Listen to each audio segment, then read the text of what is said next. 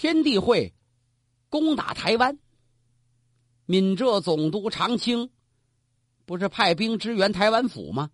他在这镇守着呢，以三万对一万，他居然吓得胆都快破了。一看外边这一万天地会会众高声喊杀，他脖子根那就痒痒啊！撤！当头的这样，当兵的谁能管他呀？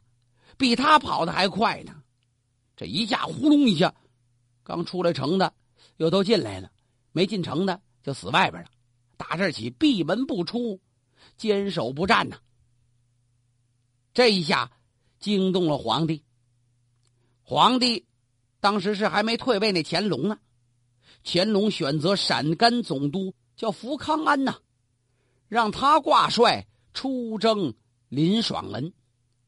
福康安是乾隆皇帝最信得过的权贵，他有丰富的军事经验。到了台湾之后，集中绝对优势兵力向诸罗进军，这是咽喉要塞，对林爽文包围诸罗城的军队进行反包围。林爽文久围诸罗城，失老城下，一直没攻下来。他打了八个月了吗？这已经是犯了兵家大忌。这会儿面临锐气正盛的福康安的新军，又跟他短刀相接，所以连遭败绩，最后只得撤围，转战至其他地方。是一边败一边打，一边打接着败呀，屡战屡败，屡败屡战。乾隆五十三年，终于被人抓了俘虏。几天后。庄大田，他带领的人马也遭到了覆灭性的打击，庄大田也被俘了。林爽文跟庄大田被押进囚车，借往北京。两个月后，在菜市口被砍下了头颅。虽然说这两个反抗清廷的民间英雄牺牲了，但是天地会的运动仍然是蓬勃发展。咱们再说乾隆皇帝。一听说台湾总兵柴德济镇守台湾不利，乾隆是勃然大怒啊！每年国家都给你们钱粮，你合着让当兵的跑外边做小买卖，你在那要当财主是怎么着啊？这会儿柴德济干嘛呢？他孤军不是守诸罗吗？守了八个月，粮食早吃完了，花生的地瓜、树皮都费劲了，都找不着了。还在那守着呢。本来乾隆帝对他挺夸赞的，可是，一听说他派军队到外边做买卖，乾隆就恨上他了。再说这柴大济自以为守诸罗城有功，还自个儿挺骄傲呢。当福康安进诸罗城的时候，他忘了自己的身份，没给福康安下跪行礼，只是行宾主之礼，拱手点头。福康安。根本就瞧不起柴大济，所以回去跟这乾隆皇帝再汇报汇报。乾隆借机把柴大济给斩首了。柴大济贪污成性，杀了他，台湾人倒也挺高兴。但这样就能平息民愤吗？清朝的皇帝们是按了葫芦又起瓢啊！光这一个地方台湾就闹了这么大的动静。别的地方也没清闲，在嘉庆刚刚登基的时候，四川、陕西一带白莲教武装斗争蓬蓬勃勃，历时前后是九年，涉及五个省。清朝廷调集全国兵马，牵动了十六个省，耗费国库银两亿多两，就为这白莲教。应该说，白莲教起义是清朝由盛转衰的。一大转折。清朝中期，全国爆发了一支白莲教组织的大规模农民起义，其中一支势力比较强大的起义军是王聪儿领导的襄阳义军。王聪儿是湖北襄阳人，自幼丧父，母亲养不活他，就把他送进了石家马戏班子。从此，他闯荡江湖，成了一名能干的。杂技女演员在石家班，他几乎要挑大梁了。走南闯北，骑马射箭，滚打摸爬，练就了他一副铜筋铁骨啊。长期生活在社会底层的王聪儿，对民众的苦难是深有体会，所以，他加入了秘密反清的白莲教。十六岁的时候，他跟荆襄一带的大师傅麒麟结了婚了，成为很有威信的二师傅。这是白莲教里边对头领的一种称呼。大师傅麒麟。原打算乾隆五十九年元宵节这天起义呢，没想到被人给告了密了。麒麟跟一百多名白莲教的骨干惨遭杀害，而王聪儿呢，幸免于难，不能在这儿坐着等死啊！王聪儿一想，走到哪儿画影图形也能把我抓着，我得改改扮相。那年头不像现在能整容啊。王聪儿一想，落发为尼，这模样变化可就大了。他隐藏在城郊青莲庵，出家了。嘉庆元年的时候，各地白莲教士纷纷起义。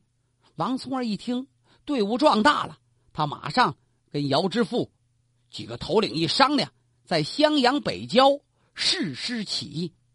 这一年，王聪儿刚刚二十岁。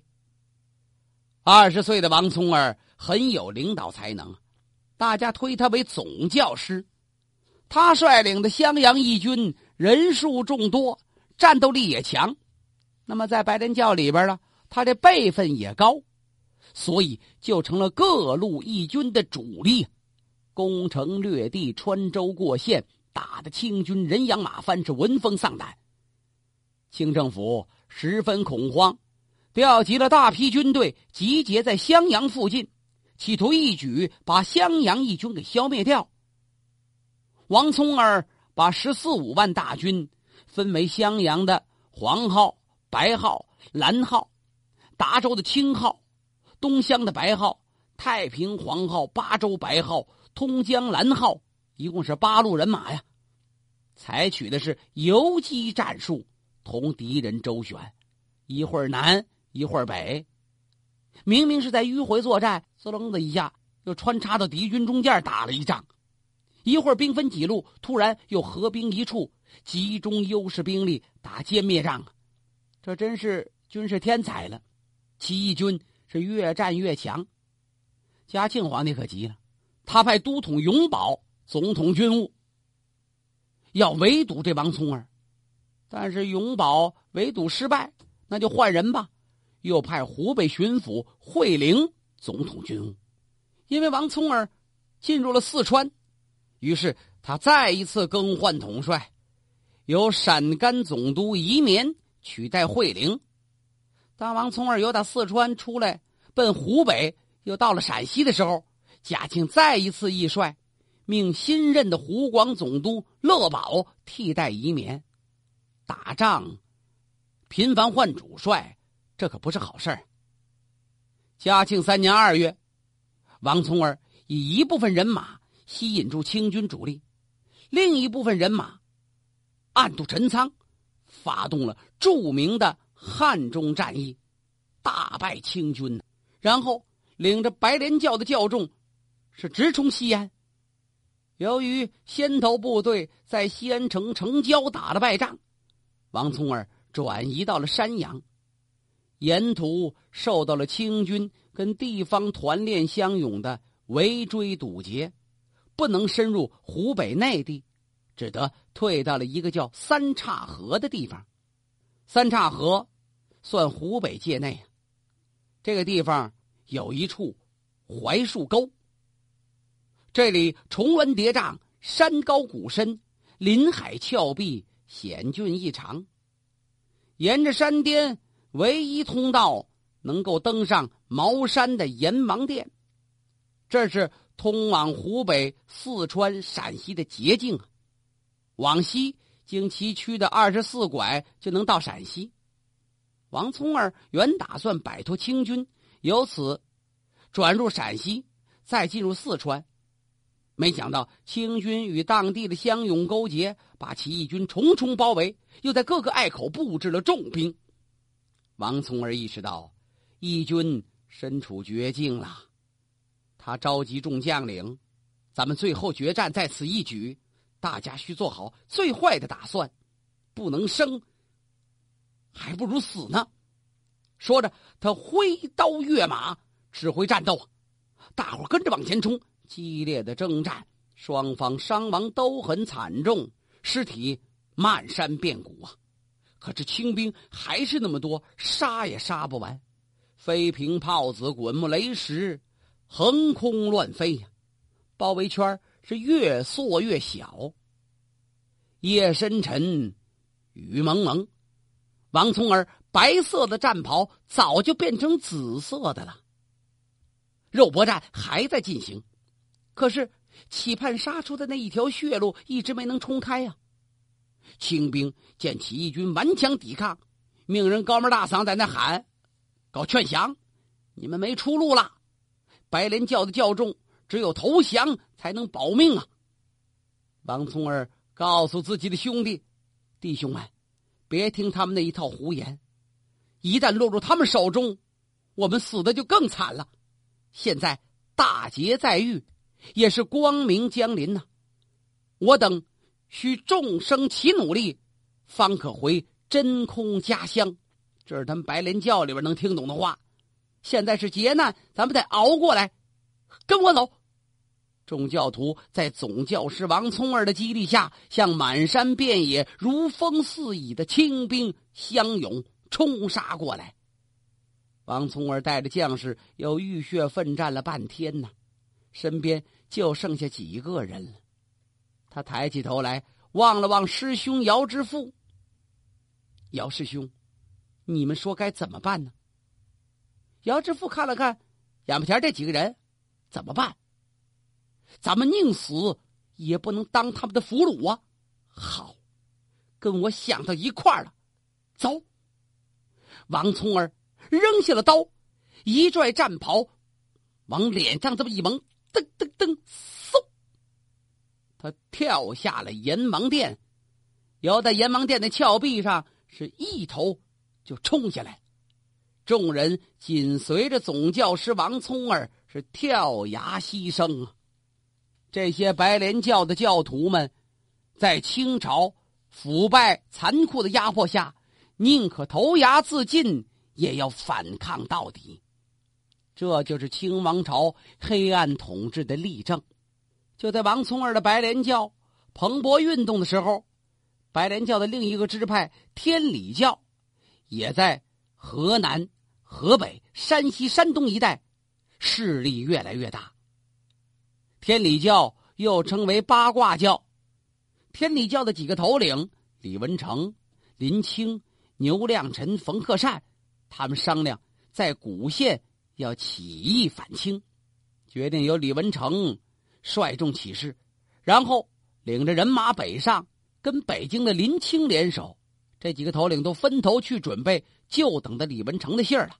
然后一同冲进皇宫，杀了清朝皇帝。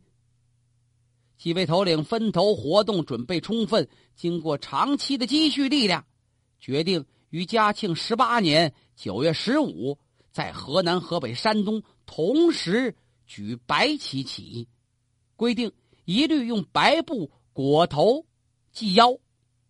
由于动用几百个铁匠，在山下大张旗鼓开炉打造兵器。你想这叮铃叮当了当，大半夜不睡觉，火光冲天，那官府能不知道信儿吗？古县这一带就有了风吹草动了。古县知县率领衙役包围了谢家庄，打铁这一帮人都集中在谢家庄呢，一下就抓了李文成十几个天理教的首领，这可急坏了李文成的夫人李四嫂。李文成的夫人娘家姓张，大家管李文成叫四哥，所以论着管他就叫四嫂。四嫂一看情况紧急，挺身而出啊，召集那些没被捉去的弟兄，连忙这么一商量，越快越好啊，要把狗官杀了，把咱们四哥救出来才行。大伙都这意见，真要等这狗官把李文成借往省城，那咱们就麻烦了。咱们应该先发制人，打下县城啊。李四嫂听完，决定大伙商量这主意对，现在就行动，提前起义吧。九月七号一大早，起义队伍就出发了，目标是县城，目的是救被抓走的弟兄。这一天，李四嫂头裹白巾，手执双刀，天还没亮就把三千多名天理教的战士埋伏到了县城的道路两边县城里呢。他已派了不少兄弟乔装改扮，预先埋伏了，准备接应。不多时，城中突然起了火了，喊杀声震天呐！就见城门咣当一声，两旁开启，城楼上升起了一面红旗。李四嫂一声令下，冲啊！起义军是一跃而起，涌入了县城，杀了县令，砸了监狱，救出了李文成诸位兄弟。咱们再说，在北京的林清，这位头领也在按计划办事。对古县李文成被抓这事儿，一开始他不清楚。九月十五号，他组织二百名教徒分成两支队伍，由宫里参加天理会的低级太监接应。合着这天理教里边还有太监呢，有信教的呀。他们有太监做内线，乔装改扮。由此进城东华门到西华门，这就进来了。进东华门的人员因为跟卖煤的人发生争吵，一不小心这衣服里的刀露出来了，被守卫给发现了。哎呀，不好！这谁敢带刀进大内呀？连忙命人关闭宫门呐。因为毕竟进来的这些人少啊，路途又不熟。寡不敌众，很快就被人杀戮干净。进入西华门的还有一百多人呢，也在隆宗门外被挡住了。此时是皇次子民宁得到了消息，这民宁就是后来那道光啊，这会儿还坐着皇子呢。他跟着贝勒带领着人马，手持鸟枪登上宫墙，用这枪连发子弹。杀死了潘强的几名会众。你手里有枪，这些会众就难以上前，被迫后退。快到中午的时候，教徒们纵火想烧了这隆宗门，冲进来。正在此时，留守京师的诸王闻听警戒，连忙率领禁军从神武门冲入，终于在武英殿御河前擒杀了所有的天理教的会众。两天之后，林清在京郊大兴县的黄村被捕。六天后，和所有的被俘者一样，遭到了杀害。而这会儿，李文成在古县已经升帐称王了，打出大明天顺李真主的旗号，封文官武将。河北、山东十几个州县闻讯，纷纷起来响应，义军队伍是不断扩大，攻占了。定陶、曹县，这事很快就震动了朝廷。嘉庆帝临朝问计：“你们给朕拿个主意吧。”大伙推荐由陕甘总督那延成作为钦差大臣，调集清军前往镇压呀。毕竟清军是正规军，人多，武器先进，所以起义队伍跟他们打起仗来是连连吃亏呀。清军。攻陷了曹县、定陶，进逼起义军的根据地河南古县。危急之下，李文成因为在监狱里边腿受了重刑，所以率领四千人马突围的时候速度不快，跑到辉县私寨的时候遭到了围困，浴血奋战，最后一看冲不出去了，自己这腿也不能连累众人呢，他自焚殉职啊。大部分战士都牺牲了。李文成牺牲的消息传到了古县，这些战士们为大首领的去世是放声痛哭啊！李四嫂强忍悲愤，鼓励大家奋勇杀敌，要保卫咱们的古县。保卫县城的战斗打得异常激烈，清军的进攻被多次击退。那延成一看强攻不成。便施以诡计，命军士挖地道、放火药，再用炮轰炸开城墙。李四嫂在城楼瞭望，识破了清军的阴谋，命起义军的战士向城外抛掷巨石，把敌兵挖的地道给打塌了，愣给砸坏了。又不断的夜袭清营，顺风放火，来回砍杀，闹得清军是不得安宁啊。到了十二月十号，坚守古县已经四十多天了。这天黎明，那延成整顿队伍，卷土重来，同时向五个城门猛攻，战斗的猛烈可想而知啊。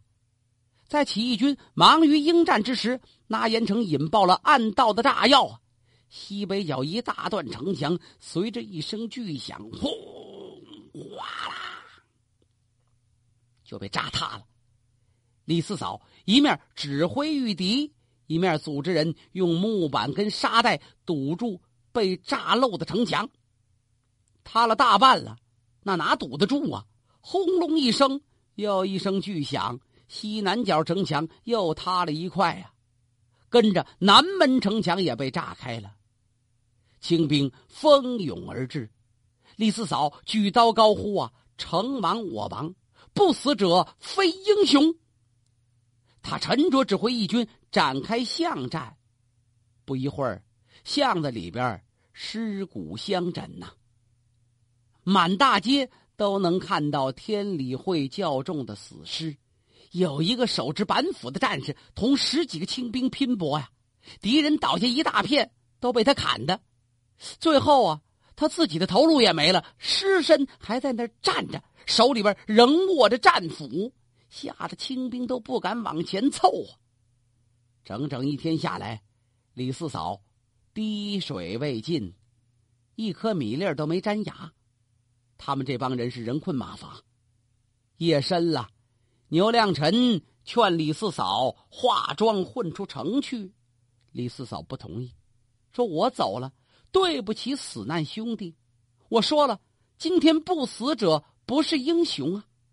我要跟我的四哥相随于地下。她要跟丈夫一块走。说完，李四嫂扑向清兵，身被数伤，最后实在打不动了，这才退回一间小房屋，自缢身亡。古县天理会起义宣告失败。清朝的皇帝面对风起云涌的农民起义，已经是焦头烂额了。但是现在，简直是越闲越吃盐呢。边疆又不稳定，哪儿啊？还是新疆啊？张格尔勾结境外势力，在新疆重新挑起了战争，自建政权割据，这是分裂叛国行为。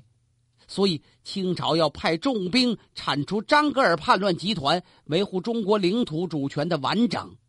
那么，张格尔是谁呀？张格尔是大和卓伯罗尼的孙子，他要替自己的祖父报仇，坚决跟清廷对抗，所以宣布独立，决心叛国。